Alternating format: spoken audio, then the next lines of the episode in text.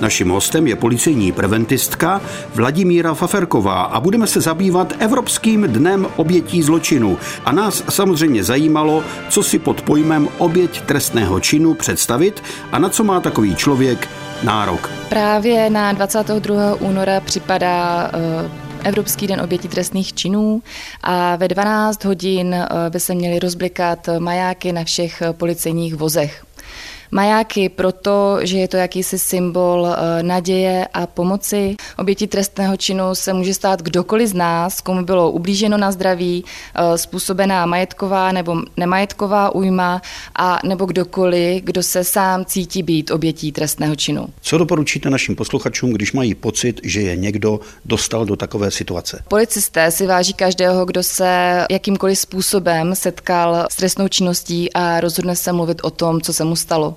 Takže přijít na policii, eh, oznámit, co se mu stalo, anebo zavolat na linku 158. Vy jste to řekla velice pěkně, že si vážíte každého, kdo o tom chce mluvit. Jsou lidé, kteří to neřeknou? Je mnoho takových, eh, kteří se třeba bojí mluvit o tom, co se jim stalo, nebo se stydí za to, že třeba naletěli nějakému podvodníkovi, nebo mají strach, že jim někdo neuvěří. To znamená, že když o tom mluvím, tak se mi uleví, nebo to znova prožívám?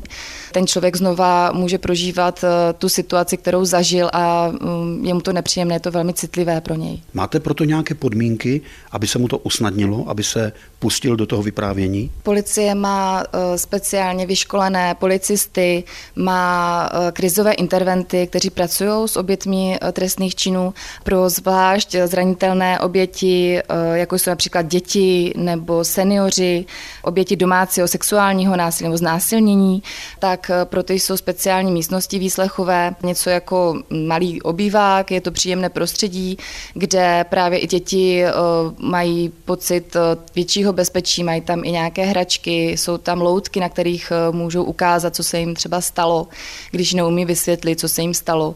Je tam s nima přítomen kriminalista, který je speciálně vyškolený na tyto situace pro komunikaci se zvlášť závažnými obětmi a e, v druhé místnosti to je jakby taková technická místnost, e, kde se přináší audiovizuální záznam kde může být přítomen eh, státní zástupce, psycholog nebo nějaký pracovník z orgánu sociálně právní ochrany dětí a přes sluchátko nebo přes eh, počítač může tomu kriminalistovi pokládat otázky, které chce, aby se dostali k té oběti. Tím pádem eh, vlastně nedochází k takzvané druhotné újmě pro tu oběť, kdy se ptá jenom jeden člověk a nemusí to zvlášť vlastně vysvětlovat dalším lidem a zase tu svoji újmu prohlubovat fungovat.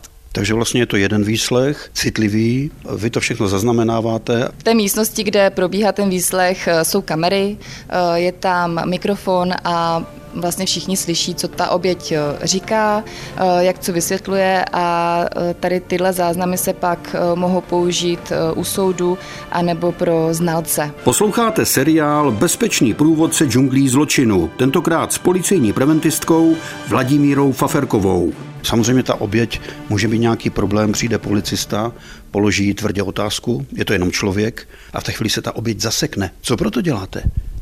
Právě policisté bývají ve velké většině ti, kteří se jako první eh, setkají s obětí nebo přijdou do eh, kontaktu jako první s obětí.